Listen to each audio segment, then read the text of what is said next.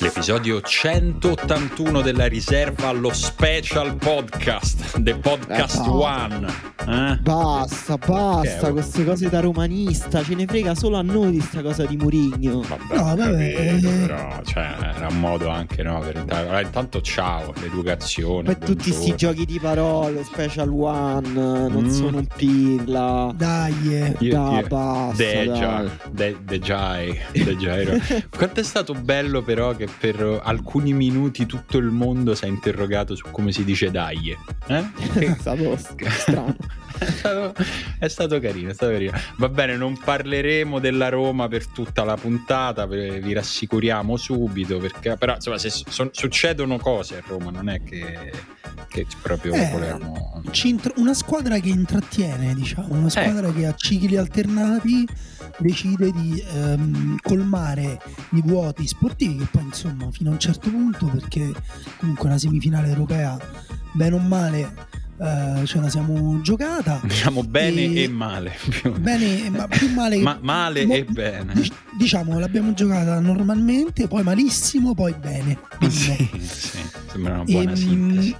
Ecco appunto perché poi eh, forse dobbiamo parlare pure un po' della partita di Eh, ieri. se vogliamo ha- parlare ancora di calcio in questo paese, signori, eh, se vogliamo ancora parlare di calcio, scusa, volevo fare il talk show dove fanno polemica sul niente. Beh, mm, Troppa io polemica. penso che questa sia una polemica invece molto attuale per quanto Allora, io l'ho fatta parlare, lei mi lasci parlare. Questo però era sbaglio era la voce del banchiere milanese. Mm, non lo so, non lo so di dove era. Del politico indispettito a. come si chiama? Io non... Agora, ci, ci sono ancora questi programmi. Sì, c'è guardo un talk show politico da dieci anni forse. Guarda, No, io però ci ho, mi pare ho provato ieri, scusa Dani, nell'intervallo della, della partita della- di Roma-Manchester ho guardato per 10 minuti un talk show, era Piazza Pulita, dove parlavano di magistratura, così, non ho capito un cazzo, cioè mi sono sentito proprio, ho detto, ma, ma di che cosa stanno parlando? Ma come ne parlano delle Ah, cose? ma è, fa- sarà è un problema. mio. fantascienza, è fantascienza. Ma eh, Piazza Pulita è quello con eh, Formigli. Formigli, Formigli, esatto, lui. Bello. Però secondo me si collega in realtà in modo eh, molto, molto di- no no, eh, Ah. no, beh, ci- già ci siamo dentro gancio Ah, ok. interno gancio interno Ok. è tipo il punto i punti messi dentro quando hai una ferita molto grave ti sei mai messo i punti dentro al tuo corpo Simone? Punti interni? Sì, credo, credo di sì. Forse una volta quando mi hanno ho fatto un'operazione, diciamo, estetica, non che mi sono rifatto il naso, dovevo levare delle, delle cose alla pelle e credo che quelli fossero punti interni perché fuori sembrava, sembrava che mi avessero solo appoggiato i lembi di pelle, era strano, non si vedeva. vabbè niente di, niente No, di grave no, non di come che. quella volta in cui mi ha morso uno squalo No, a me no, no, e, e no, mi sono dovuto mettere 389 punti sul corpo di cui no. eh, 388 Ti ricordi che momento interni. quello? Io ho 388 punti interni e poi un solo punto. Ti ricordi quando siamo venuti a raccattarti eh, Sì. sulla spiaggia? E io, io vi rassicuravo, tranquilli, non è niente. Tra l'altro tutto questo è Non è successo niente. al Pigneto, questa è la Mm. cosa che l'ha reso no, un po' strano come evento. Eh, L'ha ti ricordi quel periodo in cui c'erano Pigneto. gli squali al Pigneto? Esatto. Sì, intanto è arrivato, è arrivato il mio cane eh, in ufficio, eh, Easy, e sta facendo cadere tutte le co- tutte cose qua. Quindi, Certo. Gli squali del Pigneto non è una bellissima sitcom secondo voi su agenti sotto copertura che vanno a cercare gli spacciatori della movida? eh? Questi, questi- questi poliziotti fra i 40 e i 50 anni che si mettono tutti bomber e fra- si chiamano fra loro gli squali. Guarda, gli squali del Pigneto su Rai. se le cose vanno come devono andare in Sì. Italia, Sì. secondo me gli squali del Pigneto è una bella serie su. Quando sarà sdoganata sta cosa, Cioè, dici, si quando potrà non sarà, fare? non sarà più un problema. quando non sarà più questa morale, qua questa morale, questi ipocriti. Qua mi sa che ci metto un altro beep, ragazzi. Forse è ora di rispolverare quei bei beep di una volta che vi erano piaciuti tanto, fra l'altro, a voi. Ma se non ci fossi io non ci sarebbero i bip in questa Eh, trasmissione. Comunque stavo dicendo che Dicevamo. il rapporto, il rapporto uno a uno in realtà con Murigno e, e parlare di calcio o non parlare di calcio sta nel fatto che per diciamo molti, soprattutto eh, quelli che tifano l'altra squadra di Roma, eh, la, la, più antica. Eh, questa è una mossa puramente mediatica, no? c'è anche quell'audio, ormai appunto parte del giornalismo italiano viene fatto con gli audio di Whatsapp e c'è l'audio Whatsapp di Paolo Di Canio, eh, tutto è stato in Inghilterra, insomma, eccetera, eccetera. Ieri, tra l'altro, il tuo amico degli Oasis, là Emanuele, ha detto che tutti amano Di Canio uh, Manchester City e uh, Eddie ha detto è finito, è finito, vi, fare, vi, farà divertire con qualche conferenza stampa, tutto qui. Ha detto eh, avete preso il peggio del peggio. Eh, eh guarda, vabbè, ormai è bollito, io devo dire, ha fatto la scelta peggiore possibile, sì certo, lui ancora è uno che ti può dare due, tre conferenze stampa, però ormai è bollito, la scelta peggiore possibile. Tutto così, cioè sì, però, un tono tutto un po' da rap. Lui ha una sfumatura sociara però. Una sfumatura sì, ciociara impossibile da inserire nel romanaccio. Farà, farà, un po' di polemiche, voi direte bravo, dai. Fa due polemiche, vi divertite, però è bollito, la scelta peggiore possibile. C'è un po' di agitazione, cosa... c'è un figlio. Sì. Cioè...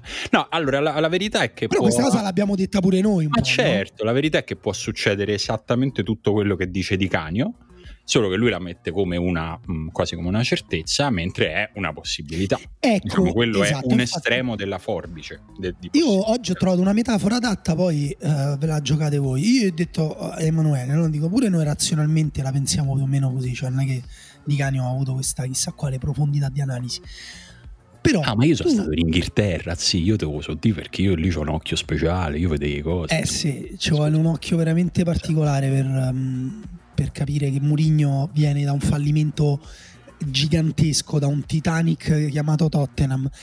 E, ehm, però eh, non so se tu hai letto poi alla fine quel libro che ci consigliavano pure di, di Benjamin Labatou di Adelphi quando, quando, abbiamo smesso di capire il mondo in cui certo raccontano tutte storie libro pazzesco. Eh, allora quindi quando abbiamo smesso uh, di capire il mondo, quindi tu saprai che gli scienziati che hanno scoperto le cose più importanti nella nostra storia le hanno scoperte quasi, cioè molti a caso per sbaglio pensavano sì, di... diciamo cercando altro questa è la cosa esatto, cercando... interessante tu sai cosa succede se metti uh, delle molecole di uh, boh, un elemento, lo zinco è un elemento naturale. Ho studiato, ho fatto pure lo scientifico, ma troppo tempo fa. Mm. Se lo metti nell'acido uh, solforico, magari ti esplode in faccia, c'hai le ustioni, stai male, sei cieco. Però magari hai scoperto la formula alchemica per trasformare i materiali in oro. Sì, creare sì, l'oro. Siamo, siamo, in quel campo di, di, di, possibilità lì e vedremo. Sicuramente è una. Eh, è stata una notizia che ha riacceso la voglia di immaginare il futuro di tutti i romanisti, che già era una cosa che non succedeva da un sacco di tempo e, e, che in un certo senso ha anche un po' alleggerito la, già la coda di questa stagione da una serie di, di, pesi che si stavano addensando anche su queste partite ormai poco utili. Eh, la Roma deve sostanzialmente cercare, se vuole, di difendere il settimo posto per giocare una Coppa Europea l'anno prossimo. Hai che detto nasce che vuole perché non sembra che voglia, no? No, no, no, è che c'è il grande dibattito tifoso ti conviene o non ti conviene, a questo punto fai solo il campionato. Io eh, sono sempre quindi... per fare le coppe, sinceramente. Tu sei sempre anno... Daniele? Vabbè, scusa, ma tu hai considerato che poi ti tocca fare letteralmente le coppe, nel senso le devi fare te per lavoro, devi andare so, forse so, l'anno so. prossimo. Vabbè, ma è comunque, cioè nel senso siamo comunque in un periodo storico nel quale più lavoro c'è meglio è, quindi non mi... No, io devo, devo ammettere di no. Cioè per me comunque cioè, la questione di si giocano troppe partite non è solo un problema per i giocatori, è pure per me. Cioè, a me non mi. A me sì. non, mi no. non, so chi piace così tanto il calcio e vuole vedere, forse non, per, non lo so, però non... non... lo so. Io tendenzialmente la penso come Simone, però dopo quest'anno sento che io, ma pure la squadra, ha bisogno un po' di un rehab da queste partite ogni tre giorni. Ma il rehab eh, ce sì. l'ha in panchina, è la coppa sua, ce l'ha Arsa a ah. Tirana, nel cielo dell'Arbania. Scusa scusami. Perché dice dopo che ha vinto la Champions, poi ha vinto Europa League, poi vince la Conference È League. l'unica Coppa europea che non ha mai vinto. Mo leva che non esisteva, però comunque è l'unica guarda, che non ha mai vinto. Io vorrei che si concentrasse sulla Coppa Italia. Una coppa che a me No. sempre piaciuta. La Beh, in questo 29, nuovo formato amico del popolo, di... intendi? Guarda, non, non, queste sono appunto polemiche, altre polemiche complesse e, e complicate. Già come era fatta prima la Coppa Italia favoriva le squadre che entravano ai quarti dove era. Quindi insomma, eh, facciamo, vogliamo fare la, come l'FA Cup, facciamola organizzare non alla Lega ma alla Federazione Gioco Calcio Italia perché appunto è una coppa fede- federale non della, dell'associazione delle squadre e mandiamo la Roma a giocare al primo turno a, boh, che ne so, a Manoppello nella scontro di Verratti in Abruzzo ah. Ah, okay. eh, cioè, no, capito? Nel no, senso... No, non so se vogliamo affrontare questo discorso, però per me eh, non, non, la devi fare come la FA Cup, devi un po' esasperare il meccanismo della FA Cup. Quindi fai primo turno tipo Roma-Atalanta. Esatto, e però e, il Manopello direttamente ai esatto, quarti. Esatto, Feral Pisalò già ai quarti. Bellissimo, sì, bello, così bello, sono d'accordo, Comunque, mi piace, mi diverte. Quella è una coppa che a me interessa, cioè nel senso mm, non, non si capisce bene, alcuni tifoserie la snob. Noi sono è da quando l'alzata dei Rossi nel eh, lontano ormai 2009 credo uh, forse no 2008 2009 no? L'anno prima del triple dell'Inter. Vabbè comunque quella, quell'epoca là ci ho pure scritto un libro però sai com'è. E um, è da, quella, da, quell'epoca là che pensiamo a questa decima che ci darebbe la stella eccetera eccetera. Chiamiamola la stella di Mourinho quella. Io ci sto me la collo ma collo pure il fatto che dopo quell'anno e dopo quella stella la squadra è spremuta come un limone come tutte le squadre di Murigno e... però mi collo tutto però almeno quella coppa una, voglio vincere una coppa per Ma, me mo, eh... questa cosa che ci dicono non vincete niente è vero a me, per me è dura vorrei vincere qualcosa vabbè è bello questo no, tuo, questo tuo afflato so. di no per me non è così cioè non è una cosa così, così drammatica ma insomma a parte le nostre sensibilità da, da tifosi, sapete che mh, c'è una cosa che mi sta facendo sorridere in questi giorni, che mi ha ricordato a proposito di Murigno e della gestione mediatica della notizia dell'arrivo di Murigno. Eh, ricordate che sulla Superlega mh, un paio di settimane fa noi dicevamo la cosa incredibile della Superlega è che lo stesso sistema che l'ha che ha portato queste squadre sull'orlo del precipizio, loro lo vogliono ripetere amplificato, cioè non riescono neanche a pensare a un minimo cambio di paradigma, non riescono a mettere un punto e dire ok, siamo arrivati male fino a qui, fermiamoci. Ci stanno venendo a prendere? Sì, ah, okay. hanno saputo e... che ho raffreddore. E mi sembra che stia succedendo la stessa cosa mh, per quello che riguarda il giornalismo sportivo e il fatto che nessuno sapesse che, che stava arrivando Mourinho. È stato il grande buco della, della stampa sportiva dell'anno.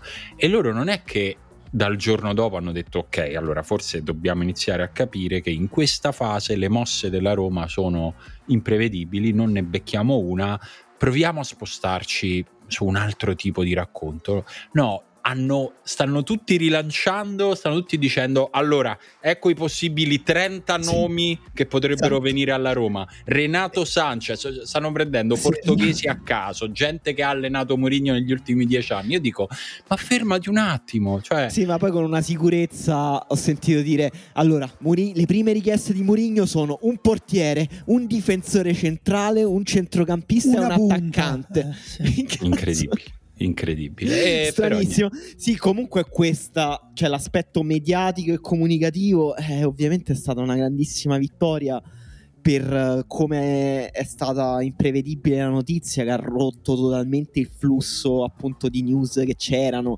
interrompendo anche i discorsi sullo scudetto dell'Inter. Quindi, da quel punto di vista, è stata una vittoria dei Fritkin pazzesca, anche perché eh, la Roma viene da una stagione in cui si è giustamente anche lamentata del fatto che i media mainstream parlassero poco di lei, eh, che addirittura prima della semifinale d'andata col Manchester United ne, non ha preso neanche una prima pagina sulla Gazzetta dello Sport, che comunque è impressionante. Adesso da giorni ci sono prime pagine solo sulla Roma, solo su Mourinho.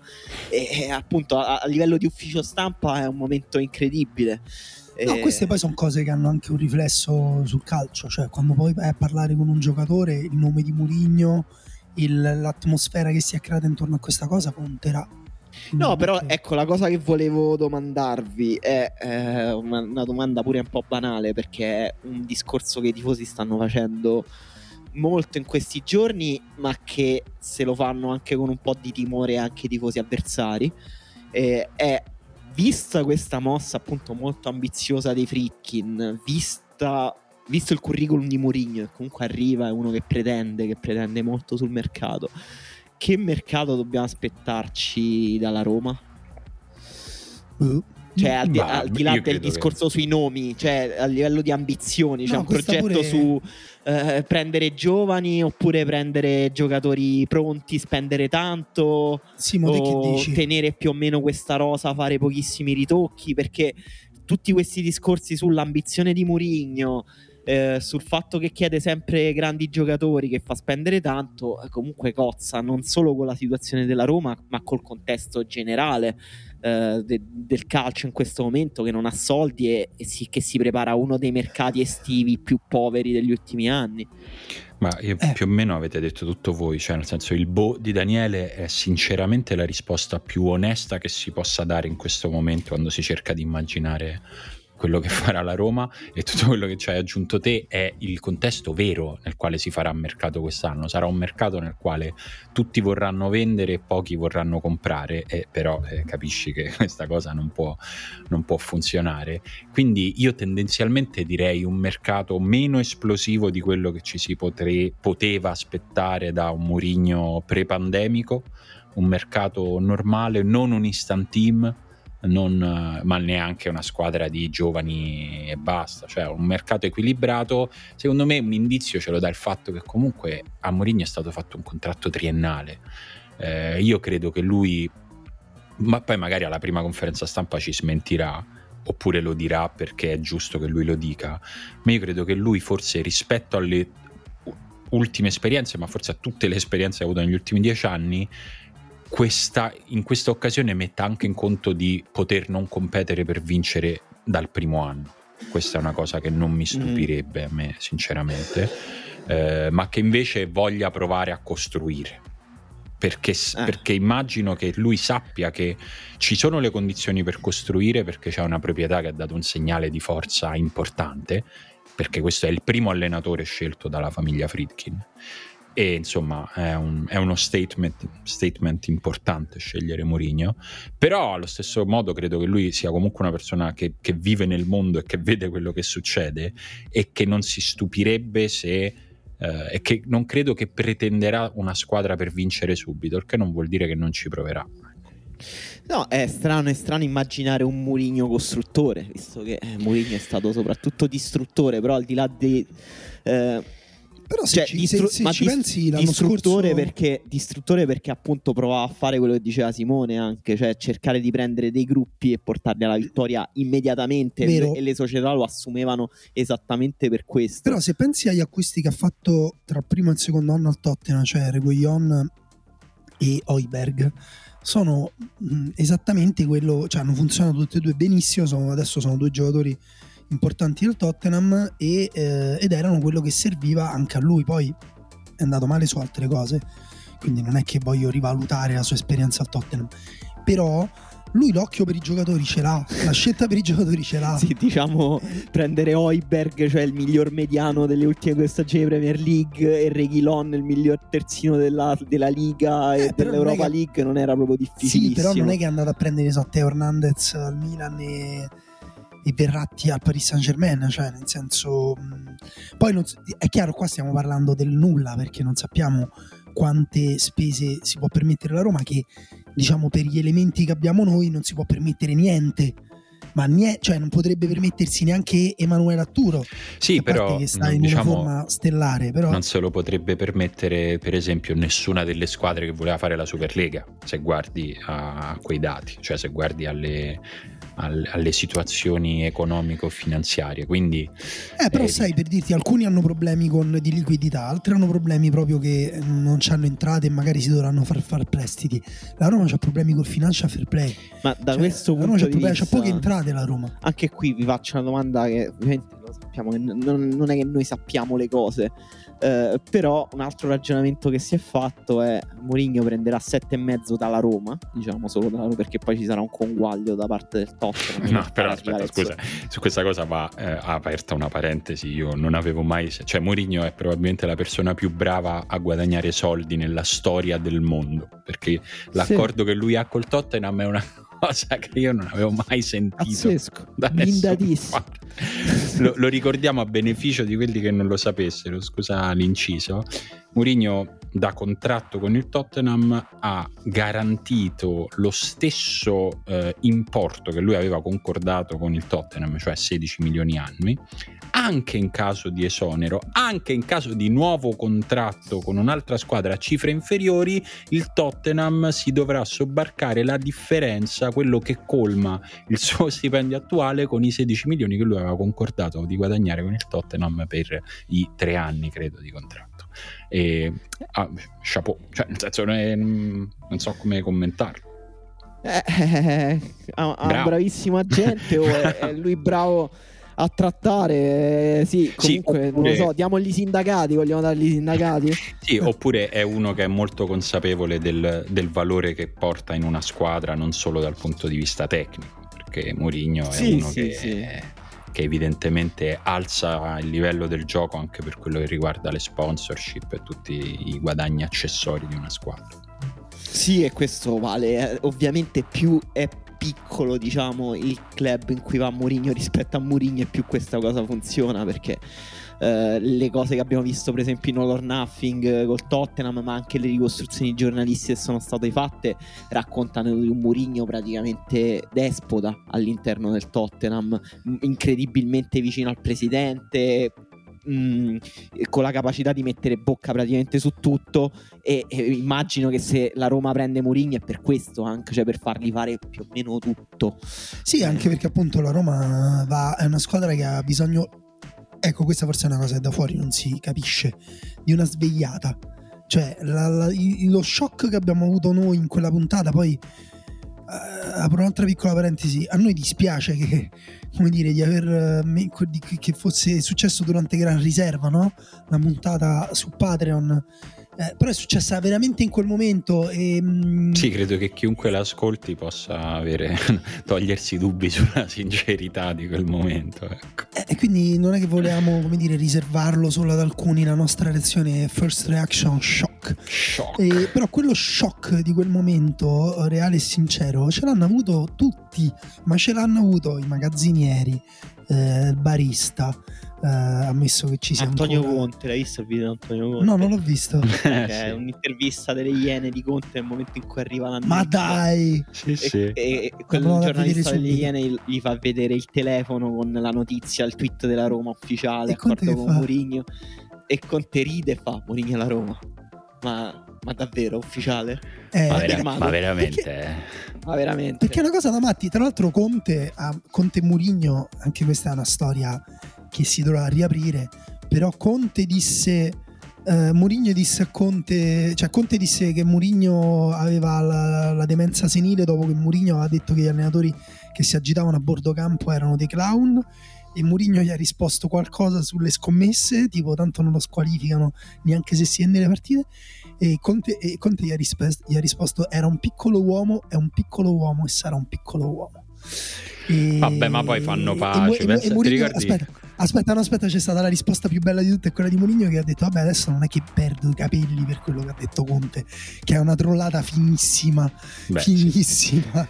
Sì. sì, faranno pace, me lo auguro, anche pace. perché se pensa Noi il livello di tossicità sono... raggiunto in Italia non è che vogliamo che aumenti. Questo, no, no. Noi speriamo che sia divertente in conferenza stampa, ma non che intossichi ulteriormente il dibattito. Io sinceramente non mi aspetto che lui intossichi. Cioè, un'altra cosa che ho notato in questa settimana è che tante persone, anche persone appassionate di calcio, comunque amano vedere le partite, mettiamola così, sono rimaste a Murigno di dieci anni fa. Cioè si aspettano esattamente che lui arrivi incazzato in sala stampa e cominci a fare la guerra e non, non sarà così o quantomeno non dall'inizio Mourinho ha aggiunto dei colori alla, alla, alla sua comunicazione. Poi è chiaro che quella parte lì ce l'ha ancora, ma io non mi aspetto che Mourinho arrivi, metta l'elmetto e cominci a fare la guerra.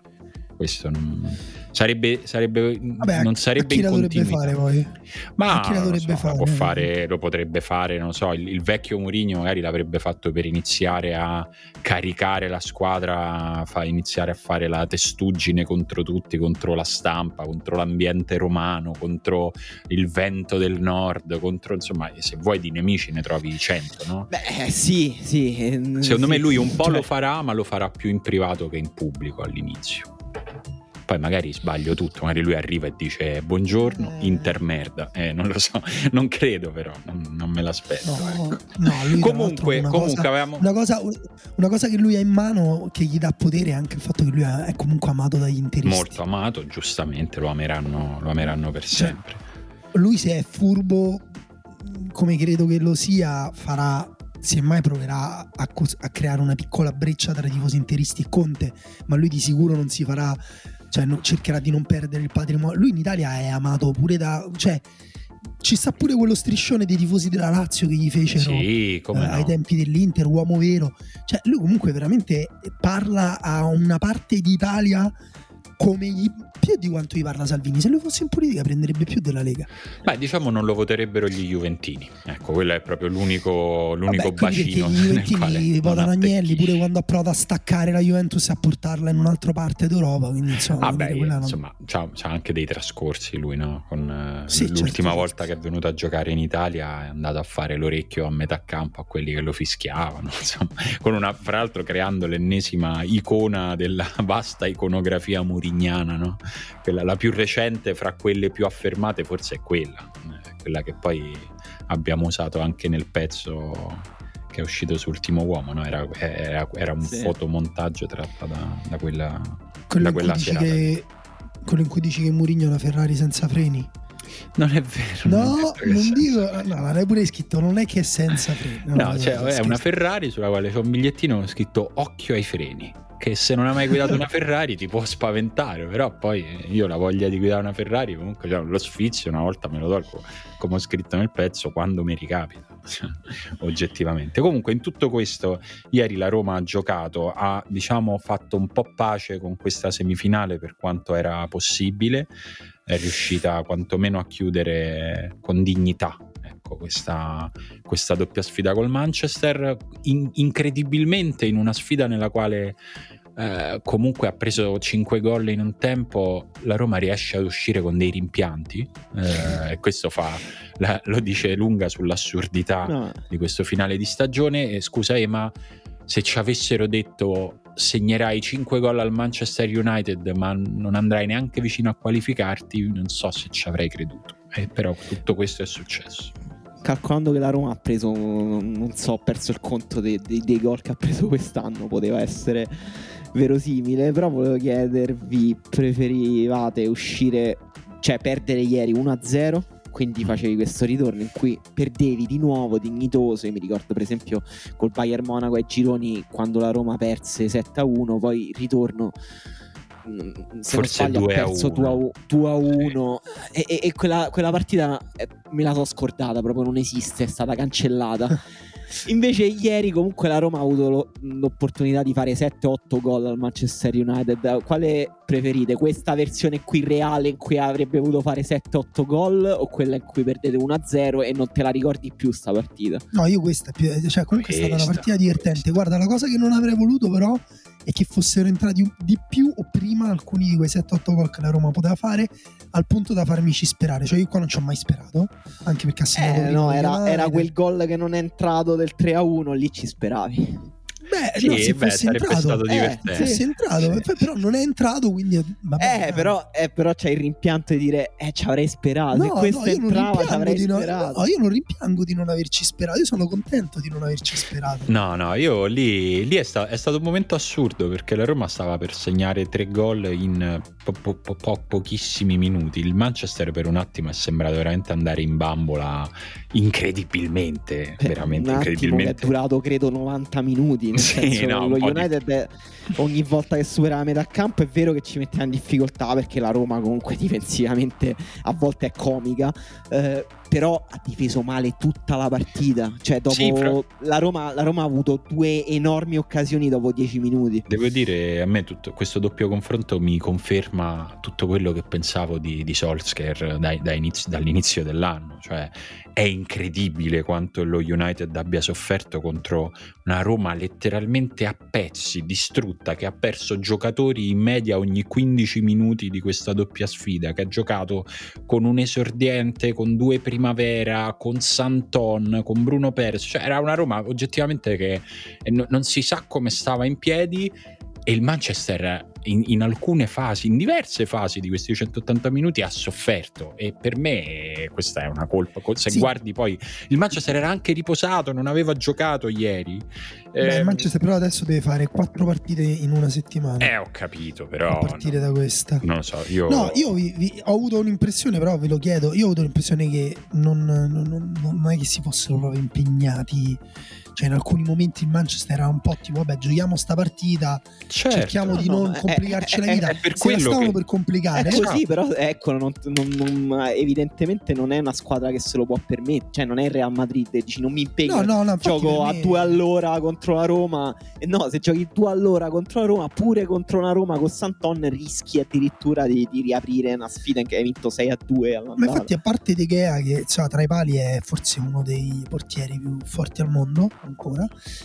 E secondo me dovremmo parlare di una cosa che nel calcio è molto sottovalutata, che è la longevità.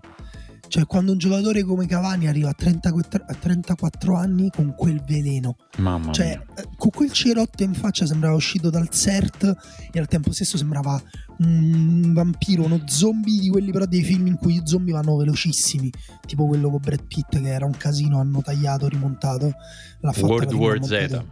Bravo. Fra l'altro E- a me mi era pure piaciuto quel film. Sì, c'è una storia pazzesca della produzione di quel film, ma sembrava veramente io il gol che fa lui di testa al secondo. Io un giocatore della Roma che colpisce una palla di testa con quella violenza, con quella voglia di fare gol. Boh, non penso di averlo visto da. Ma neanche, ma in generale ci sono pochi giocatori così. Quindi veramente è stato bello per me, è stato bello pure vedere Cavani. Poi per carità, t'ha- fa- da solo è il 50% delle ragioni per cui la Roma non è in finale di Europa League. Però è stato cioè è, è notevole però era tipo l'unico che voleva effettivamente giocare quella partita in ogni momento e l'ha tolto perché Sanowski faceva espellere è stato quel momento in cui ha litigato con con chi è che si è appiccicato e poi Karsdorp e Mancini. no poi è arrivato Mancini si è messo in mezzo che Mancini ti dimentichi che è grosso quando poi si mette a litigare Sì, con la vabbè, gente quello è grossa. stato uno di quei momenti ridicoli e interis nel calcio in cui ma, Karsdorp e Greenwood sbroccano, arriva Cavani e quindi sbrocca Cavani e Karsdorp e Greenwood cerca di dividerli allora arriva Mancini che si mette Eh, in mezzo Karsdorp allora Karsdorp divide. cerca tutta gente che prova a dividere però per me sì, quando, si sono trovati Cavani e Mancini lì c'è stato un momento di imbarazzo tipo e che dobbiamo fare mo? Adesso chi Dobbiamo ci veramente- divide? Adesso mo se- Esatto. sembra una riunione del Consiglio di sicurezza dell'ONU dove tutti mettono veti, ma nessuno si sta a fare davvero la guerra. Stanno tutti là che oh, non mi però- tocca, eh, perché mi stanno a Guarda- tenere, non mi tocca, non mi tocca. Ma non ti sta Però toccando guarda nessuno. che secondo me in realtà c'è stato un momento in cui a Cavani un pensierino gli è passato per la testa e si è comunicato intorno a lui tanto che Solskjaer l'ha sostituito poco dopo. Sì, Poi sì, è stato pure ammonito, però secondo me un pensierino ce l'ha fatto.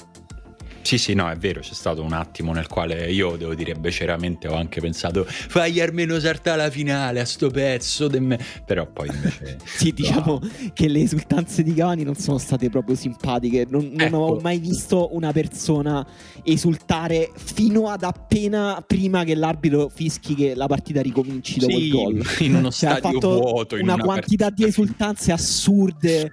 Ecco, Eh, è io- tornato a centrocampo a, rico- a continuare ad esultare, a fare dei gesti. Vabbè, bello però. Mm, no, secondo me a Che 34 cattiveria. anni... troppo, troppo. Ecco, allo Sai- stesso modo non mi spiego come fai a essere così forte e così motivato e anche essere così coglione comunque da continuare a fare quella cosa. Sono due cose che No, forse, ma sono- forse ci- fanno parte della stessa Ma motivazione. lui ci crede, lui ci crede, ci- cioè, Eh, è so. competitivo. eh, questa è quella cosa che Di Canio chiama cattiveria, no? In realtà è una concentrazione totale. C'è la cattiveria e lui è la scelta sullo- migliore possibile che puoi fare. Lui te lo è la- te lo Questo è un nuovo vocale successivo dopo che la Roma compra Cavani. Perché Esatto. tra l'altro Cavani è a scadenza. è scadenza. Quindi... Soschia ha detto che sta cercando di convincerlo a rimanere. E invece Cavani gli ha risposto: Guarda, a me io voglio andare da Mu ha fatto un anno solo di contratto. So. Beh, devo dire che se voleva venire alla Roma ieri ha iniziato una bella operazione simpatia. È entrato subito. Ma guarda che questo è, è, primo, è, il modo per farsi rispettare prima di arrivare.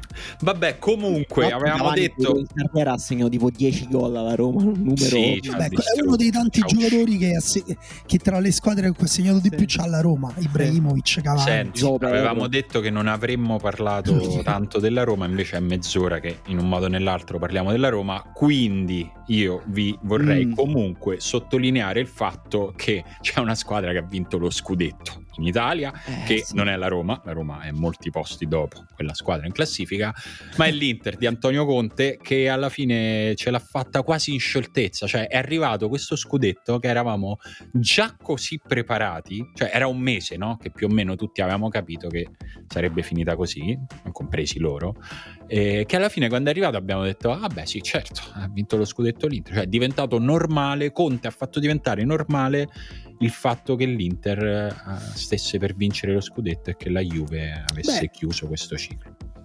Qui ti chiedo, l'ha fatto diventare normale Conte o l'ha fatto diventare normale Pirlo? Ah, Perché noi, la provocazione, cioè, la bomba! Vabbè, d'altra parte noi siamo conosciuti come podcast. Volano insomma, gli stracci al nord! Eh, che intossica i pozzi. No, è perché eh, noi finché la Juve era un po' così, comunque diciamo, vabbè, vedrai che mo ritorno e poi a un certo punto detto, no, vabbè, basta, eh. la Juve è finita. Sì.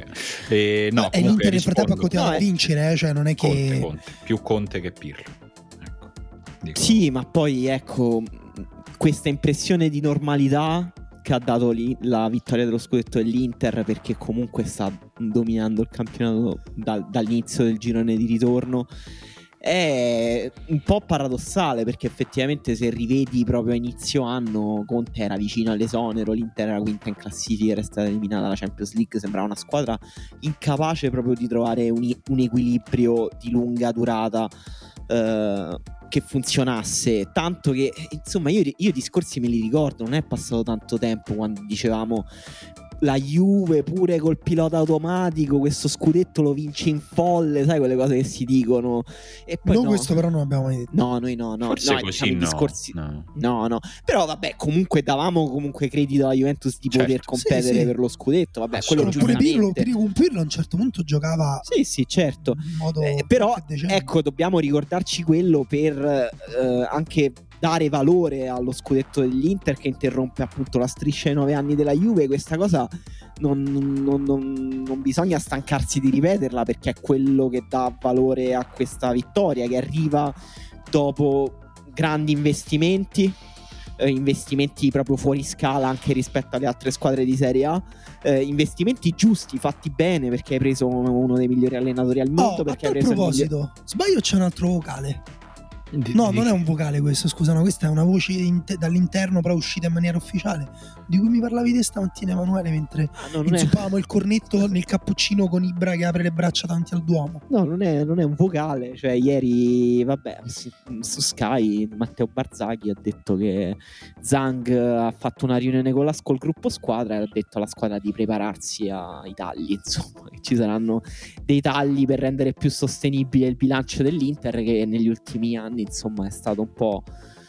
Eh, come dire, sopra le righe. Forse... Poi Zang, insomma, la, la, situazione della proprietà dell'Inter eh, la, la, conosciamo perché se ne parla da tempo, cioè che cercano nuovi investitori. Dalla, da una parte lui adesso ha assicurato la continuità e dall'altra però anche detto dobbiamo un po' ridimensionare i costi, ma eh, no, un po' la situazione dell'Inter, ma lo sappiamo, è la situazione che descrivevamo prima del calcio in questo momento, cioè un settore che ha provato quella mossa, dello, quel salto dello squalo con la Superlega perché era fortemente indebitato e i club indebitati e i più indebitati erano proprio quelli che avevano provato quella mossa, tra cui l'Inter. Sì, sì, sì in parte è vero, però al tempo stesso Zang aveva detto subito dopo lo scudetto questa è l'inizio, non è la fine. Quindi è un po' anche no, qui può essere meno... un inizio, però è chiaro che non, non, potrà essere, non potrà rilanciare sulla base di quello che ha fatto quest'anno l'Inter. Ma, ma voi credete alle cose? Perché i giornali stanno dicendo, in realtà lo stanno dicendo già prima che vincesse lo scudetto. Voi ritenete che eh, venderanno un big?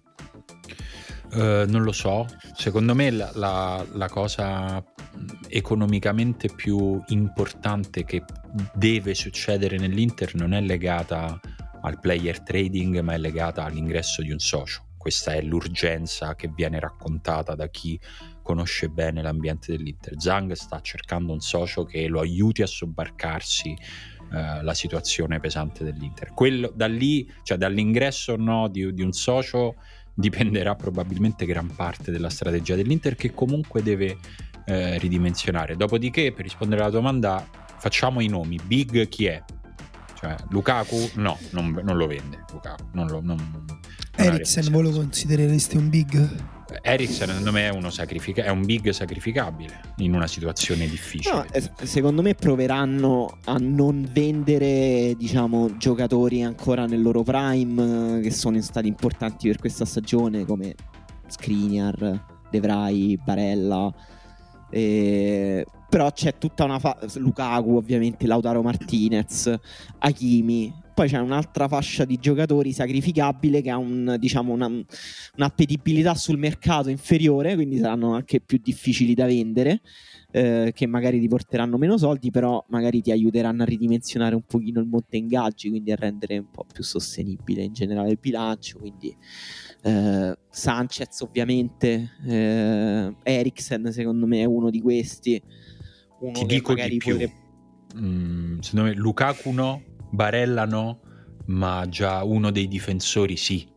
Cioè, questo secondo me Potrebbe. è il livello di sacrificio che può dover fare l'Inter. Uno fra Skriniar, De Vrij o Bastoni, uno di quelli potrebbe, potrebbe essercene bisogno. Cioè, eh, e se, sono, comunque cioè, sono giocatori fortissimi che sono stati importantissimi tutti perché poi quasi tutti quelli che entrano nelle rotazioni dei titolari lo sono.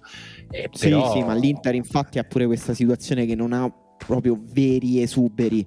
Eh, Vidal è un po' un esubero, certo. Sanchez forse è un esubero, questi due giocatori però sono anche due giocatori con stipendi pesantissimi che sarà difficilissimo piazzare. E, sì, no, quei due. E dall'altra parte, me, invece, le rotazioni, come dicevi te, sono molto strette nell'Inter. Una squadra che appena togli, se tutti i nomi che abbiamo fatto, appena ne togli uno, insomma, l'identità della squadra viene modificata un po'. Detto questo, bisogna vedere anche il contesto generale, quindi io penso che anche se l'Inter dovesse vendere un big, tra virgolette, la pesantezza della cessione potrebbe essere ridimensionata anche dalle difficoltà delle altre squadre. Cioè, non sì. penso che le altre squadre no. faranno delle campagne acquisti di grandi rafforzamenti no. rispetto a cui magari una cessione dell'Inter penso che l'Inter possa cedere anche forte del fatto che adesso ha un vantaggio competitivo che in questa situazione di difficoltà potrebbe mantenere comunque. Sì, esatto, neanche io penso che perderebbe con- eh, competitività in nessun caso, però è vero pure che l'anno prossimo si sta già parlando di appunto di, di Champions League perché cioè, il campionato l'hai vinto, l'anno prossimo devi quantomeno fare una figura migliore rispetto a quest'anno. Eh, almeno e... superare il girone. Quello... Vabbè, ma quello secondo me quasi possiamo darlo per scontato, nel senso, eh, a parte, no, sì, no, non lo so, normale. Insomma. Vabbè, però guarda che quest'anno veramente, cioè, non ci sono riusciti perché erano in un periodo brutto loro. Sì, sì, sì. Se no, fossero eh. stati in un periodo normale l'avrebbero passato con la squadra di riserva. Però è la cosa che diciamo ogni anno sull'Inter. Eh. No, eh, per carità può succedere pure che l'anno prossimo Conte riperde per un attimo il bandolo della matassa o prova a fare d'altra parte l'unica cosa che abbiamo imparato secondo me eh, in questi anni di uh, riserva è che niente resta uguale nel calcio, cioè non è che Conte può ripresentarsi ad agosto con Brozovic, Barella, Eriksen che, che no, fa cioè... la sua cosa, Lukaku, Lautaro che vanno perfettamente come andavano adesso, Hakimi che parte in isolamento e isoli Lautaro e, e Lukaku a rifinire la costruzione dal basso e la solidità difensiva non è impossibile che tutto resti così ad agosto, a settembre, ottobre, novembre, dicembre e via così. Prima o poi qualcosa dovrà cambiare, quindi eh, bisogna vedere come la cambierà lui secondo e, voi, e si adatterà. Secondo voi lui proverà a ripartire da questo, cioè permesso che quello che dici tu è vero che qualcosa deve cambiare, ma in generale come assetto e come filosofia proverà a ripartire da quello che ha funzionato, cioè da quello che abbiamo visto nella seconda e terza parte della stagione dell'Inter, o proverà di nuovo a cambiare un pochino pelle, come avevamo visto all'inizio della stagione dell'Inter, per provare un linguaggio che sia anche più funzionale in Europa dal punto di vista tattico?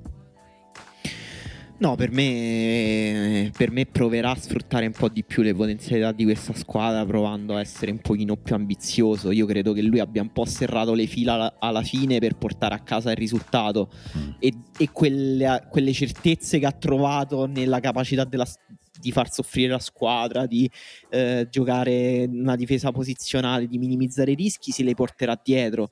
Eh, però cercherà secondo me di essere un po' più ambizioso perché Conte non è per come lo conosciamo non è un allenatore conservatore cioè lo è, mh, mm, lo è stato in alcune fasi della sua esperienza all'Inter anche in tutta una fase centrale del primo anno in cui l'Inter comunque giocava in modo molto reattivo molto meccanico e lo è stato in questa seconda parte di stagione dove però proprio la squadra sembrava proprio affilata verso un obiettivo però in generale Conte è un allenatore anche ambizioso. Sì, guarda, posso. Mm, secondo me un esempio ce l'abbiamo nell'Atalanta. Um, cioè all'inizio pure Gasperini no? sembrava potesse giocare solo in un modo, solo con certi giocatori. Poi è arrivato a poter fare a meno di Gomez, è arrivato a cambiare modulo no? con due punte larghe, oltre il quartista con due punte strette, e, cioè strette per modo di dire, cioè due, due, due prime punte e, e, un trequartista, oppure invece due trequartisti e una prima punta. E, mm, e secondo me Conte adesso quello che gli manca è inserire ancora di più nel progetto tattico giocatori tipo Sanchez, Vidal stesso che insomma nella seconda parte di stagione è stato eh, molto marginale e anche qualche altro acquisto eventuale, qualche giovane insomma che verrà magari, su cui magari vale la pena mm, scommettere come con bastoni no? e nel momento in cui hai una rosa ampia con qualità leggermente diverse poi non puntare solo su Lautaro e Lukaku, ma anche su Lukaku e Sanchez o su Lukaku e vattela a pesca e magari giochi in, man- in maniera leggermente diversa e magari con quel giocatore riesci a giocare meglio negli ultimi 30 metri alzando il baricentro può avvenire più naturale rispetto a come era stato l'inizio dell'anno scorso un gioco un po' più dominante da parte dell'Inter che era quello che lui cercava no? però lo cercava portando tanti uomini negli ultimi 30 metri, si sbilanciava ed è stato quel periodo in cui l'Inter aveva una delle difese peggiori del campionato.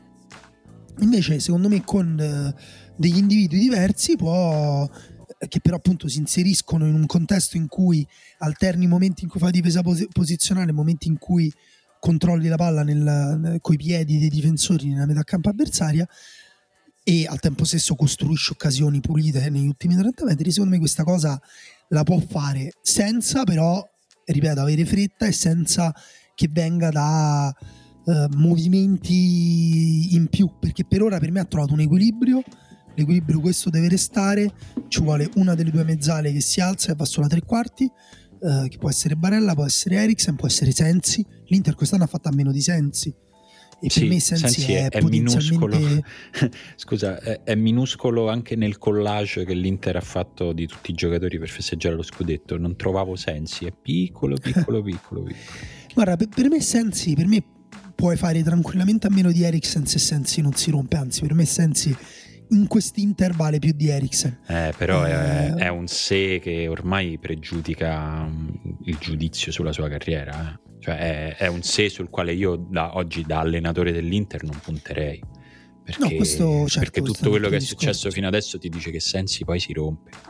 Eh, deve almeno eh, sì. fare prima una stagione nella no, quale non succede. La cosa, io volevo riprendere proprio brevemente il discorso che faceva Daniele sul il fatto che nel calcio le cose cambiano continuamente e non restino mai uguali.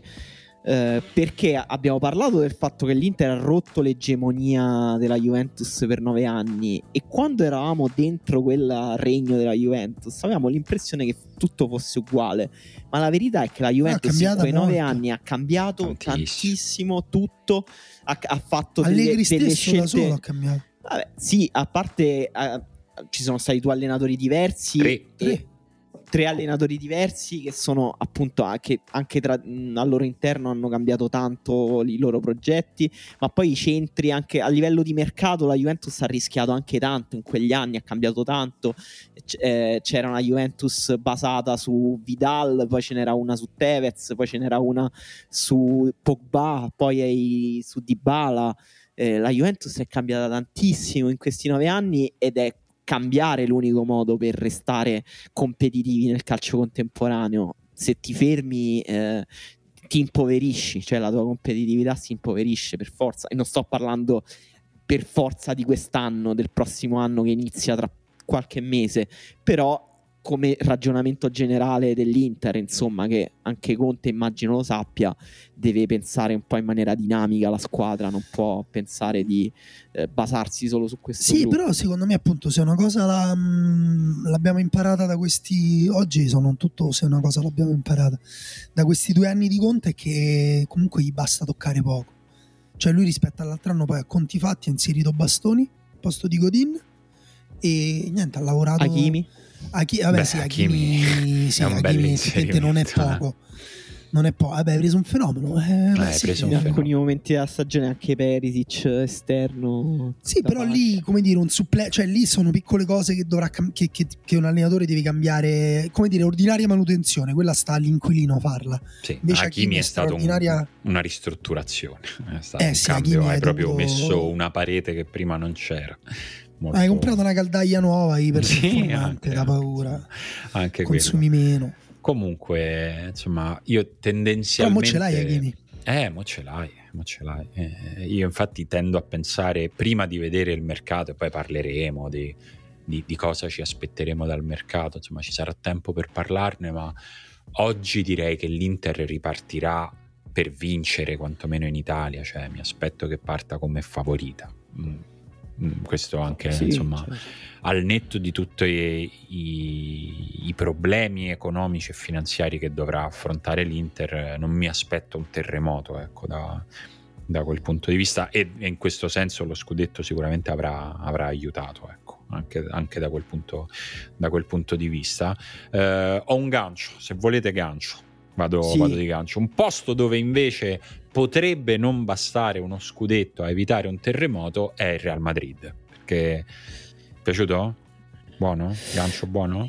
Eh, sì, sì, cioè il, Ok, il ok. clima è quello. A parte il gancio era ottimo. Ok. Beh, No, sei, sei il, ma- the, the master of the hooks. Of È the vero che il Hooks. clima è un po' quello, tanto che adesso stanno tutti parlando per difendere i propri risultati quest'anno. Cioè, Zidane ha detto la nost- quando parlano del Real Madrid devono togliersi il cappello perché questa stagione abbiamo avuto 6 miliardi di infortuni. La squadra ha fatto semifinale Champions League. Ieri si è pronunciato anche uno dei 5 tifosi del Real Madrid più importanti al mondo, cioè Nadal. Ha detto Zidane deve rimanere. Anzi, Real tu- Madrid ha fatto semifinale in una stagione piena di infortuni. perché mh, Nadal devi fare al Madrid?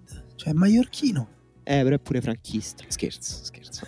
Nadal, scusa, non aveva uno- un padre, uno zio, Che un giocava in familiare? Barcellona, lo zio. Ah, nel gioca nel Barcellona. Barcellona. Ah, Sì, ricordavo sì. nel Madrid. Però sì, la eh, famiglia proprio madridista, pazzi. Vabbè, il Real Madrid è un po' come la Juventus in Italia, insomma, una squadra che tifi non perché sei di Madrid, ma Sì, comunque, a parte che qualcuno dovrebbe dire a Zidane che nessuno porta più il cappello ormai. Cioè, questa... il sombrero ha detto. Togli- Peggio ancora. Ah, il sombrero ultimamente va abbastanza, non so Ah, tu sì, dove è tornato. No, non... qua al Pigneto no. Dai, no, invece io proprio al Pigneto, Ah, l'isola sì? Pidolano ho visto gente col sombrero Ma sai che il. Pigneto da strada a strada cambia. Eh? In alcune ci stanno gli squali. Fai te. Eh, esatto. Ehm, sì, no, comunque la situazione è che Zidane da qui a un mese, cioè da qui alla fine del campionato, e quindi alla fine di un campionato apertissimo che può vincere, probabilmente deciderà lui, cioè sarà anche molto in mano a lui la, la decisione se restare o no e non solo in mano, in mano alla società. Però sembra veramente un passaggio nel quale cambierà tanto una squadra che fra l'altro non fa mercato da tre o quattro finestre ormai e, che quindi è, già di suo è un po' che non cambia, è un po' che può solo vendere il Real Madrid, sia eh, a- a- per, per necessità, cioè ricordiamo che insomma Hakimi lo ha venduto, Reguilon l'ha venduto, ha venduto due terzini mostruosi, fortissimi e li ha dovuti vendere eh, il Real Madrid e non ha potuto eh, rimpiazzarli con, uh, con, ingressi in mercato, ma insomma dicevo sarà probabilmente anche l'anno nel quale eh, Sergio Ramos lascerà il Madrid, eh, in questo momento quantomeno sembra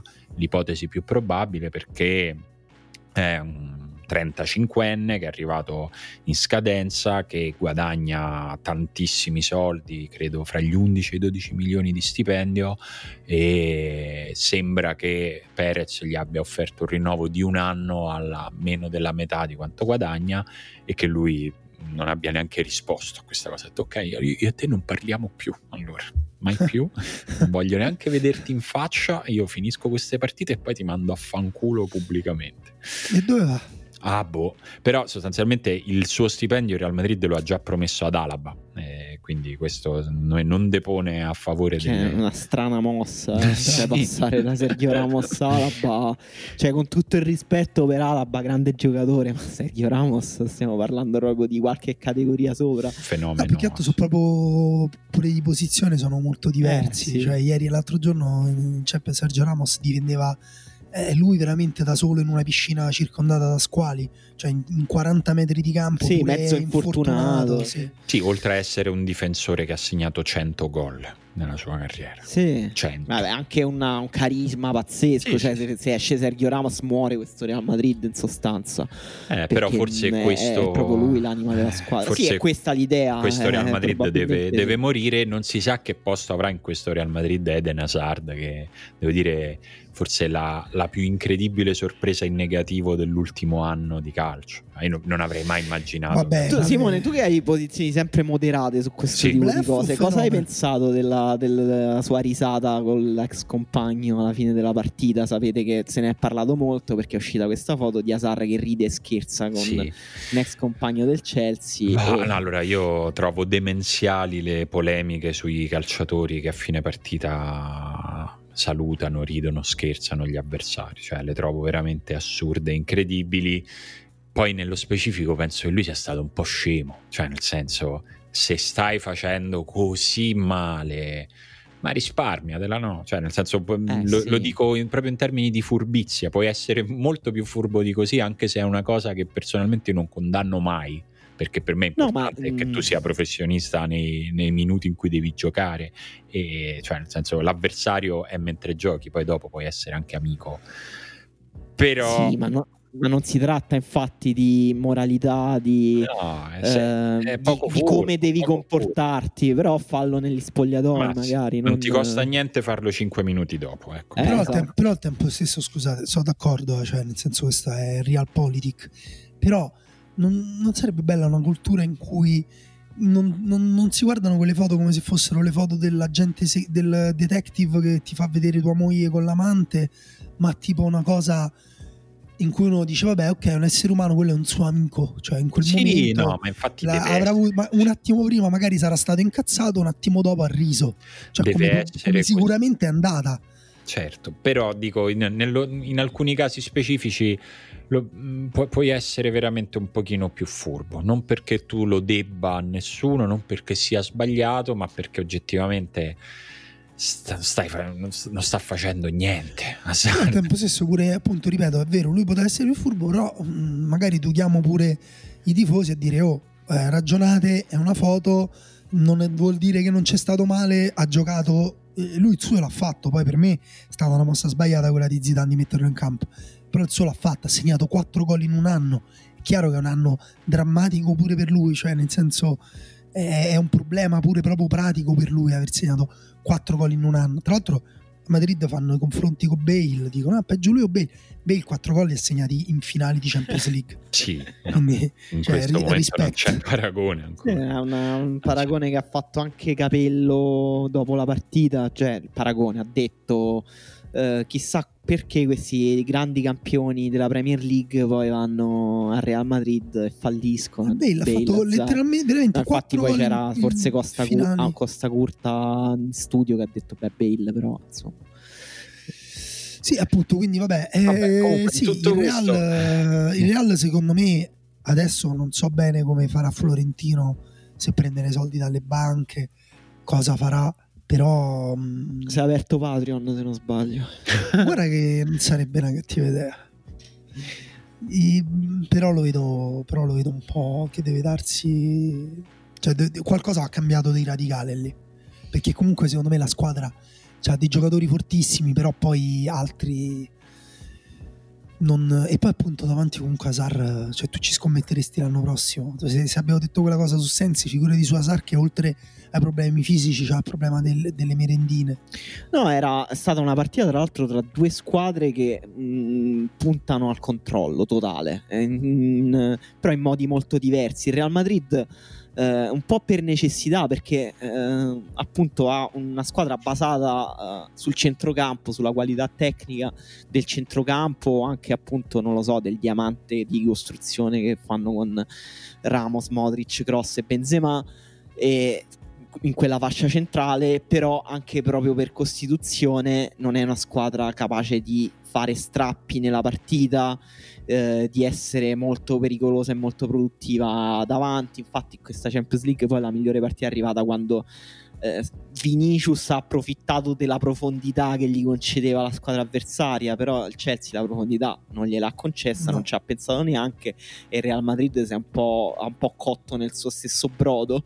Eh, però quello è un tema, insomma, quando dici appunto il Real Madrid deve, deve, rinnovarsi, cioè prima appunto accanto a Benzema c'erano Bale, Cristiano Ronaldo, che sono giocatori appunto che pensano al gol appena toccano palla adesso proprio manca quel tipo di giocatore là, eh, cioè giocatori proprio in grado di portare proprio in maniera coatta dei gol nella squadra. Sì, esatto. Eh, cioè questi discorsi sembrano sempre un po' riduzionisti. Non però, ho capito eh, in che modo devono portare i gol, scusa. In modo coatto. Questo intendevo. Sai invece chi porta i gol in maniera molto poco coatta? Marez. Ma il Manchester City, sì, esatto, ah, vabbè, anche Marez. Ci eravamo capiti. Sì, il Manchester eh... City è una squadra educata, la definire una squadra educata, mm, sì. di eh, persone colte che giocano un calcio... Tranne eh, Foden, Foden è un coatto, siamo d'accordo. Foden è un coatto Beh, ripulito. Foden eh, me, me, lo immagino sempre con un bomber, un piumino due taglie più grande di come è lui, cioè me lo immagino avvolto in questo gigantesco piumino bomberone nero con la sua, con la sua capoccetta piccola inglobata da questo bomberone con una pellicciona intorno. E sì, quel tipo, e con, però poi le gambe finissime con, le, con, i, con i jeans attillati e le Air Max. Me lo immagino sempre no, non so se avete visto il video di Foden che gioca a pallone a torso nudo nella strada davanti a casa sua. No. Ma è molto bella perché lì capisci da dove viene anche proprio il suo essere baller. No, Foden è arrivato a un livello pazzesco, cioè per me è pari a Sancho e, e Haaland tra i giovani più, più forti al mondo.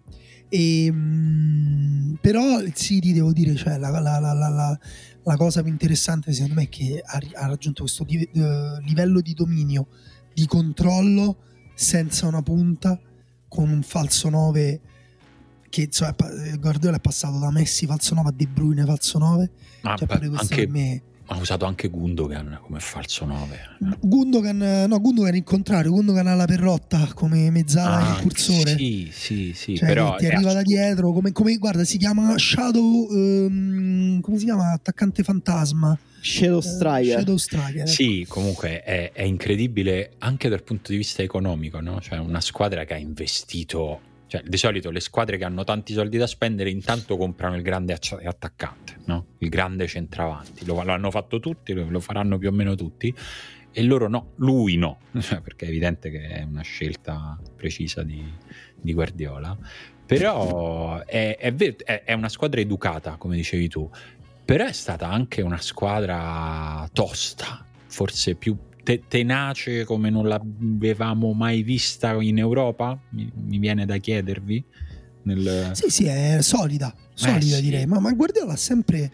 Questa è una, come dire, un, um, un'altra delle tante uh, dicotomizzazioni stupide e farlocche uh, che si usano nel calcio de- di questi anni, ma dire che Guardiola non preparasse la fase difensiva. Il Barcellona di Guardiola, quello con Xavi Iniesta, era una macchina difensiva pazzesca, ha introdotto, eh, ha dato un'importanza che, che, so, che, nessuna squadra in quegli anni dava alla riaggressione, al recupero del pallone appena persa Però palla. Forse si può dire che non, adesso fa un pressing e una fase difensiva un po' più prudente rispetto agli ultimi anni.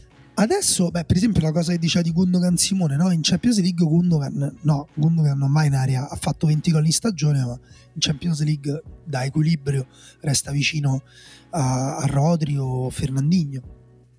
Però sì, sì. poi la solidità viene pure dai giocatori, insomma, dai, dai, dai singoli Diaz ha giocato benissimo, insomma, l'hanno sottolineato tutti, ha dato eh, grande solidità anche a Stones, insomma che a fianco questo ce l'ha detto pure Però per Marcotti esempio adesso è una squadra scorsa. proprio che cerca di non prendere transizioni perché ha paura di prendere transizioni. Eh, perché comunque quello è un rischio cui si espongono tutte le squadre. Anni, negli ultimi anni il City è uscito dalla Champions beccando delle transizioni pazzesche.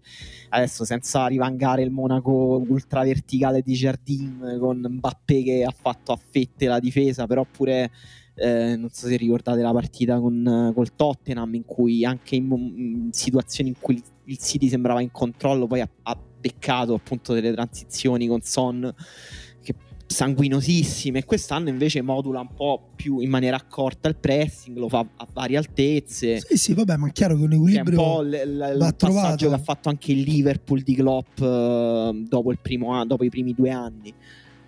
Sì, sì, e appunto c'è un'influenza reciproca tra tutti gli allenatori, eh, anche appunto anche Tuchel, insomma, l'allenatore che mescola tantissimo uh, vari principi, però è normale che se tu giochi con la difesa alta, fai possesso, cerchi di non prendere transizioni. E poi secondo me Guardiola ha imparato a giocare anche meglio no, beh, in un campo lungo. Cioè il gol... non era una critica, non c'è niente no. di male a provare a vincere le partite. Sì, sì, secondo me. Dopo... No, però neanche. Guarda, qualcuno ha scritto, eh, io ho letto qualcuno ha scritto. Ah, certo, se un altro allenatore vince così si dice che ha parcheggiato il bus.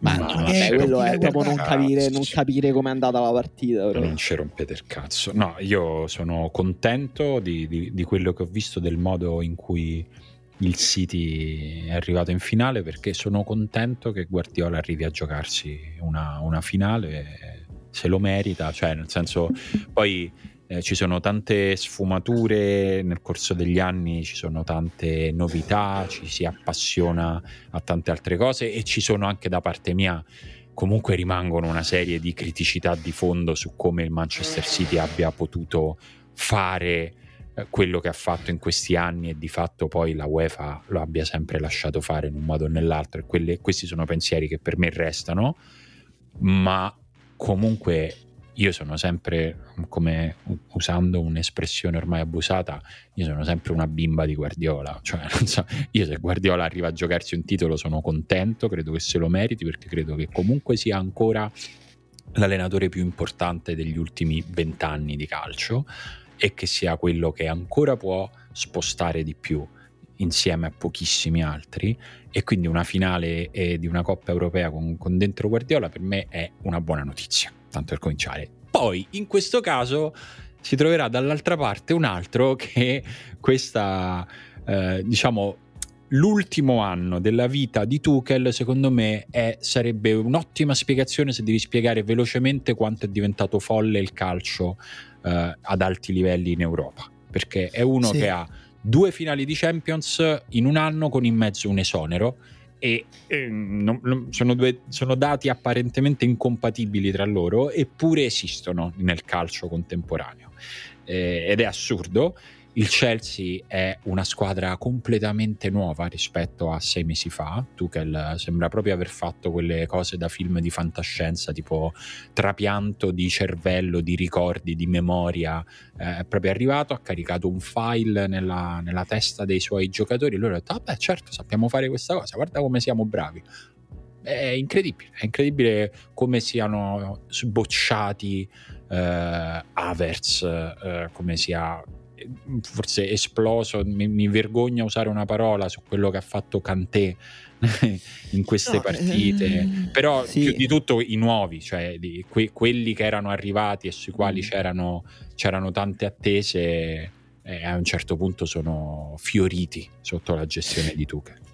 Sì, diciamo la dimensione tattica di Tuchel o di allenatori come Tuchel è sotto gli occhi di tutti, insomma è autoevidente. Il lavoro che lui ha fatto dal punto di vista tattico sul Chelsea rendendo una squadra capace di giocare così tanti partiti diversi, di interpretare, di fare quella fase difensiva così, così perfetta, di andare in transizione così bene, è autoevidente, però invece quando si parla di questi allenatori si, si sottolinea poco secondo me quanto siano bravi anche a lavorare sulla testa dei giocatori che è l'aspetto che ha, ha rimarcato per esempio Giorginio nell'intervista dopo la partita. Ha detto che Tuchel è stato proprio molto convincente con loro nel, nel dirgli le loro idee spiegarle in modo chiaro e convincerli insomma della bontà delle sue idee.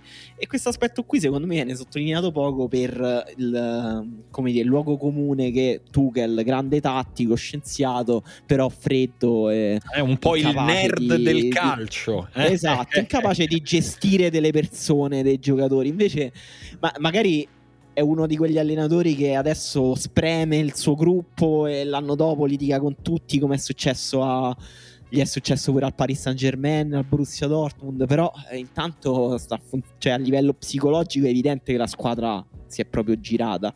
Sì, guarda, io stavo guardando un'intervista a Leonardo di France Football um, in cui appunto spiegava perché aveva cambiato Tuchel, cioè dice non è un capriccio, il suo ciclo arrivava alla fine, oggi ovviamente tutti dicono Leonardo dovrebbe dimettersi, magari una settimana fa fosse passato il PSG e non fosse passato il Chelsea, allora avrebbero fatto bene, mossi a certo. geniale di prendere eh, Pocettino. Per me appunto Pocettino e Tuchel sono due grandi allenatori di questi anni.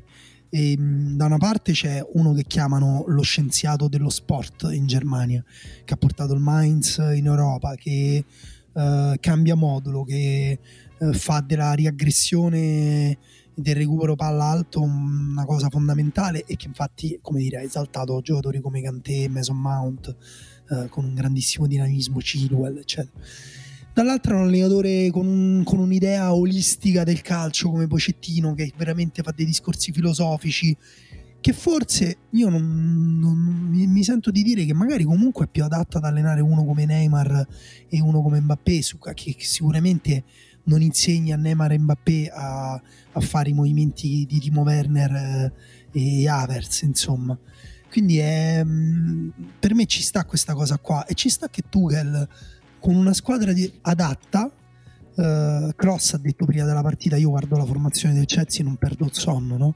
Eh, però, come sappiamo, dipende da, da, dove li metti i giocatori, da, chi, da chi li metti intorno. Per me, Nacio, per dirti, nel Real Madrid lo dai alla Roma, non fa meglio dei Mancini o di Cristante in difesa.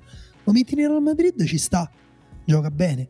Eh, forse ho fatto un esempio, non ci ho pensato, una cosa che ho detto così, però no, ho capito quello che voglio dire. Ci sono, ci sono giocatori che, che, che, anche secondo i giocatori che hanno intorno e secondo le idee del loro allenatore funzionano o non funzionano. Eh, Kanté eh, adesso come adesso è uno dei centrocampisti migliori al mondo. Sì, vince la Champions. C'è... Mm, scusa Dani, avevi finito? No, vabbè, cioè, la questione del palmarès, so, l'abbiamo detto pure ieri a Lobanowski con Daniele Morrone, insomma, se, se Kanté vince la Champions eh, cioè Emanuele può farti la lista dei trofei che ha vinto è lunghissimo cioè, parliamo veramente di uno dei giocatori più dominanti di, che, che, che, influenzano evidentemente no, non ha ancora vinto la Champions però ha vinto una Premier League con l'Eister che insomma è un traguardo anche a livello simbolico gigantesco poi ha vinto il, campionato anche col Chelsea ha vinto l'Europa League col Chelsea e ha vinto di. Volevo, volevo, aggiungere su, su Kanté è uscito ieri un pezzo super interessante di Michael Cox su The Athletic che racconta di come quando arrivò Sarri al Chelsea eh, lo prendevano per scemo per il fatto che aveva deciso di usare Giorginio basso e Kanté come centrocampista box to box, cioè del sì, fatto che sì, tra sì, i due Kanté fosse quello che doveva lanciarsi, entrare e arrivare ad affondare fino insomma a dentro l'area. E, e il pezzo insomma c'è Michael Cox che dice forse dopo tre anni e tre allenatori diversi che fanno la stessa cosa, che utilizzano lo stesso modo uh, nel, cioè nel senso alternativo fra loro, Giorginio e Cantè, forse possiamo dirlo che Sarri aveva ragione, nel senso che eh, sì, anche allenatori molto diversi, no? come Sarri, Lampard e Tuchel, comunque a quei due gli fanno fare quelle due cose lì e Sarri non era un coglione. Ecco, questo è. Ma questo è sempre il pregiudizio per cui il, il giocatore che corre, che recupera palloni, certo. deve rompere il gioco davanti alla difesa e quando invece appunto Kanté è uno che ha bisogno di muoversi nello spazio, di, di, essere dinamico, di non gestire anche troppi palloni perché proprio non ha una mentalità da regista, ma invece è uno a cui piace portare palla e rompere anche le linee sì, avversarie. Non c'è, neanche, i piedi per giocare. Eh, no, infatti, poi oggi nel calcio contemporaneo chi gioca davanti alla difesa deve soprattutto resistere al pressing, giocare a pochi tocchi. Eh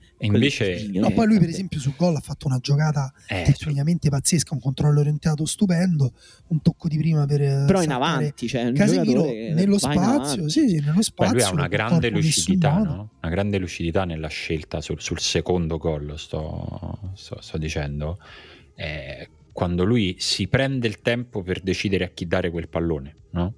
Eh, e poi apre sulla destra e poi quella palla va va a finire a destra credo ci fosse Pulisic adesso non mi ricordo però la, la scelta che fa, che fa Kanté in quel momento è all'86esimo di una partita così eh, anche dispendiosa dal punto di vista fisico soprattutto per lui una palla così pesante no? non è banale azzeccare quella scelta e dare bene quel, quel pallone quindi insomma in una partita nella quale il Chelsea in una doppia sfida nella quale il Chelsea ha eh, in modo quasi ridicolo rischiato comunque di non chiuderla e questo comunque ti, ti dice di che pasta è fatto il Real Madrid che anche quando non, non, gioca bene comunque è arrivato a 5 minuti dalla fine in cui facendo un gol sarebbe andata ai supplementari e non lo avrebbe meritato per quello che abbiamo visto fra andata e ritorno ma poi come al solito insomma te lo meriti se te lo prendi no? E Real Madrid comunque con tutte le difficoltà che abbiamo detto stava rischiando di riportarla ai supplementari dove poi entra magari sarebbe entrata in gioco la mistica del Real Madrid in Champions invece stavolta stavolta ci, ci becchiamo una bella finale inglese eh? ma allora il calcio inglese è migliore di tutti gli altri calci? questa è la domanda che lascio in evasa perché dobbiamo rispondere alle, cioè, anzi più che altro voi avete risposto alla domanda che abbiamo fatto. Emanuele si è divertito. Emanuele, ma eh, dimmi una cosa, ti manca Pendolino? Guarda, la domanda ha pensato Daniele questa, quindi... Ah, Daniele, vuoi andare a Pendolino? Mi volete fare, fare fuori? Volete fare un podcast con Marco Dottavi e Dario Saltari? Basta che lo Perché, dite. Eh. Scusate, eh? Questo non è pendolino. Eh, pezzi Pensavo di che questo fosse. Va bene, si parla di mercato. Ecco, volevamo, questo volevamo dire. Vi abbiamo chiesto eh, che potete fare una scelta pazza di mercato di cui nessuno sta parlando, ma che vi augurate dal profondo del cuore. Solo risposte sincere. E... Sì, per, era per evitare le risposte tipo Paoletti a Real Madrid, no? Ah, no, certo certo, certo. E potete che iniziare voi perché non mi sta me lo... caricando le. Se me lo dovessi, se ti dovessi dire, Paoletti Real Madrid. Te posso Vabbè, eh, Claudio dice: Duvan Zapata alla Roma. Se vuoi sostituire Geco, serve una punta che sappia fare reparto da sola. Eh, strano, Bello. sarebbe strano. Beh, sì, Mourinho penso sarebbe contento di Duvan Zapata. Sì. Daniele dice Giacomo Raspadori all'Inter ha detto di essere interista, ha fatto doppietta al Milan, ha salvato il gol sulla linea contro l'Atalanta regalandoci lo scudetto, un matrimonio che sa da fare. bello, Raspadori all'Inter secondo me giocherebbe bene. No, certo, secondo me zero. Un po' di zero. problemi a venire incontro, no, no, spalla alla porta. Lui deve giocare a un campo piccolo, Conte deve Vabbè, però com- come abbiamo detto ci saranno delle partite in cui l'Inter giocherà in un campo piccolo l'anno prossimo. No. Lui momenti. deve giocare un altro anno al Sassuolo secondo me posso. Ma secondo me. Mm, Vabbè, sì, sì poi appunto è giovanissimo. Neymar al Napoli, stupendo. Ci volo, mi compro la maglia. Ma con gli stati pieni, giusto, dice giustamente Pietro. E... Ritorno di Torreira in prestito alla Sampdoria, diceva eh, Gabri. No, Madonna. invece. Vabbè, vabbè però si può volare più alti. Eh, di Torreira dici, vabbè, sei tifoso della Samp, penso che non è che sogni Neymar, appunto. Beh, perché vabbè, abbiamo detto potete sognare cose irrazionali. Kuluseschi al Milan, dice Claudio. Mm. E, sì, eh, bello, eh?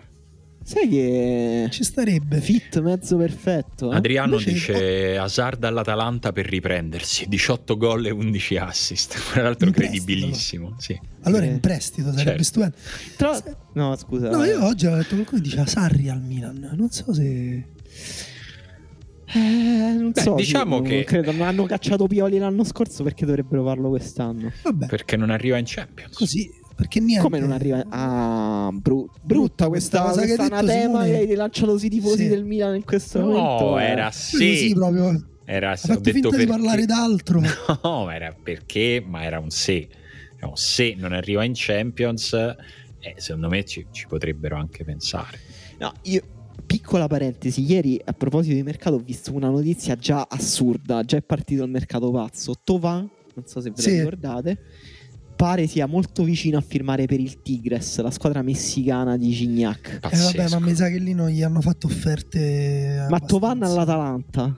Eh, farebbe le fiamme. eh, che Non- ti- Però mo l'Atalanta c'ha tanti giocatori un attimo da, come dire, da valutare veramente, no? Là davanti. Eh, Cioè, pure Malinowski l'anno prossimo deve essere l'anno di Malinowski, tutto intero, tutto dall'inizio alla fine. Poi quell'altro, come si chiama? Il russo, Miranchuk. Miranchuk. E Ernesto dice consigli Ferrari, Locatelli alla Lazio. Strano. Lo- Ferrari, Locatelli. E consigli anche. Ah, un pacchetto. Pacchetto, sì. Beh, Locatelli alla. Lazio gli, gli servirebbe e gli farebbe bene. Eh, molto. Eh, ho capito, però Locatelli adesso. Vabbè, non sì, è- comunque si parla di sogni. poco, Quindi... ecco. Sì, no, dicono che possa andare al Barcellona. e- Ecco. No, è, è strano. No, mi faceva strano il, cervello del nostro ascoltatore che sogna al contempo Ferrari e Locatelli. Cioè, Sì. Ferrari, ma ammazzo se arriva Ferrari nella mia squadra. Sì, Vabbè, forse la sua strategia- Locatelli e bastoni. No, forse la sua strategia è, è se ci date Locatelli ci prendiamo pure Ferrari. Era così, era per facilitare l'uscita di, di, di Locatelli. Invece Giovanni sogna in grande perché dice Le Petit Diable, che credo sia Griezmann, Griezmann. e Scamacca alla Juve. Bello. Scamacca, cioè. Petit- Griezmann e Scamacca insieme credo che siano tipo due poli di un magnete, no? Che si, Beh, si- possono avvicinano, si- giocare bene, secondo me, scappa. insieme. Sono tutti e due giocatori molto associativi. Sì, ripeto, sono in due linee temporali diverse. Sì, che non dovrebbero riguarda. scontrarsi. Esatto. Eh, Giulia dice Donnarumma all'Inter per cui confessa di aver sempre tifato non prima di aver licenziato Raiola. Bello, bello. Senti che bello questo pure Bernardeschi all'Atalanta. Eh, bello. È bello. Dove lo metti però? Dove lo mettete. Bernardeschi Ah, a all'Atalanta? destra, tanto Ilic non gioca più. Ah, quindi trequartista no, al posto no, da- esterno a destra. Tutta fascia. Bello, è vero che Gasperini l'ha usati gli esterni a piede invertito. Vabbè, Beh, se no pure sarebbe- Gosens, Gosens l'anno prossimo va al Real Madrid, dai. Eh, può Eh, dicevano City, City, bello. eh. Pazzesco. Eh, sì, Buracchi il mazza all'Atalanta per vederlo dominare in Bello. coppia con Muriel. Vabbè, mi sembra di capire che l'Atalanta vada per la maggiore, cioè tutti vogliono vedere dei giocatori in mano a Gasperini ed è comprensibile. Eh, Sì, effettivamente fanno tutti ridere, però Buracchi il Maz eh, lo vedrei bene quasi in tutte le squadre italiane. Dici Buracchi il Maz al Milan. Boh. Boh. Eh sì, sarebbe bene dappertutto. Ibra Buracchi il Maz in attacco.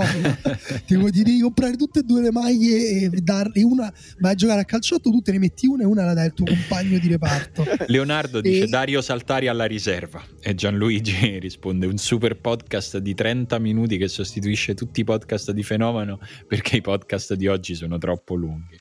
Molto bene. brutta questa, questa la prendo come un attacco personale io ogni volta che qualcuno dice che vuole qualcun altro dell'universo fenomeno alla riserva penso che quello ad andare via devo essere io no, ma lui E- forse lo vuole da 4, non lo vuole, non lo vuole no, al non si posto può di... fare Kevin vi fa una provocazione che io francamente mi accollo, cioè proprio Kevin parla per me. Milinkovic Savic alla Roma, solo per porle fine alla mia sofferenza da romanista che vede il proprio giocatore preferito alla Lazio. Grazie Kevin. Ah, Bello. tosta, tosta, tosta. No, non Mi spiacerebbe per i laziali, cioè per i miei amici della Lazio, perché poi sono cose brutte. Però No, mi sa che Daniele, faresti lo scambio Zaniolo alla Lazio, Milinkovic Savic alla Roma?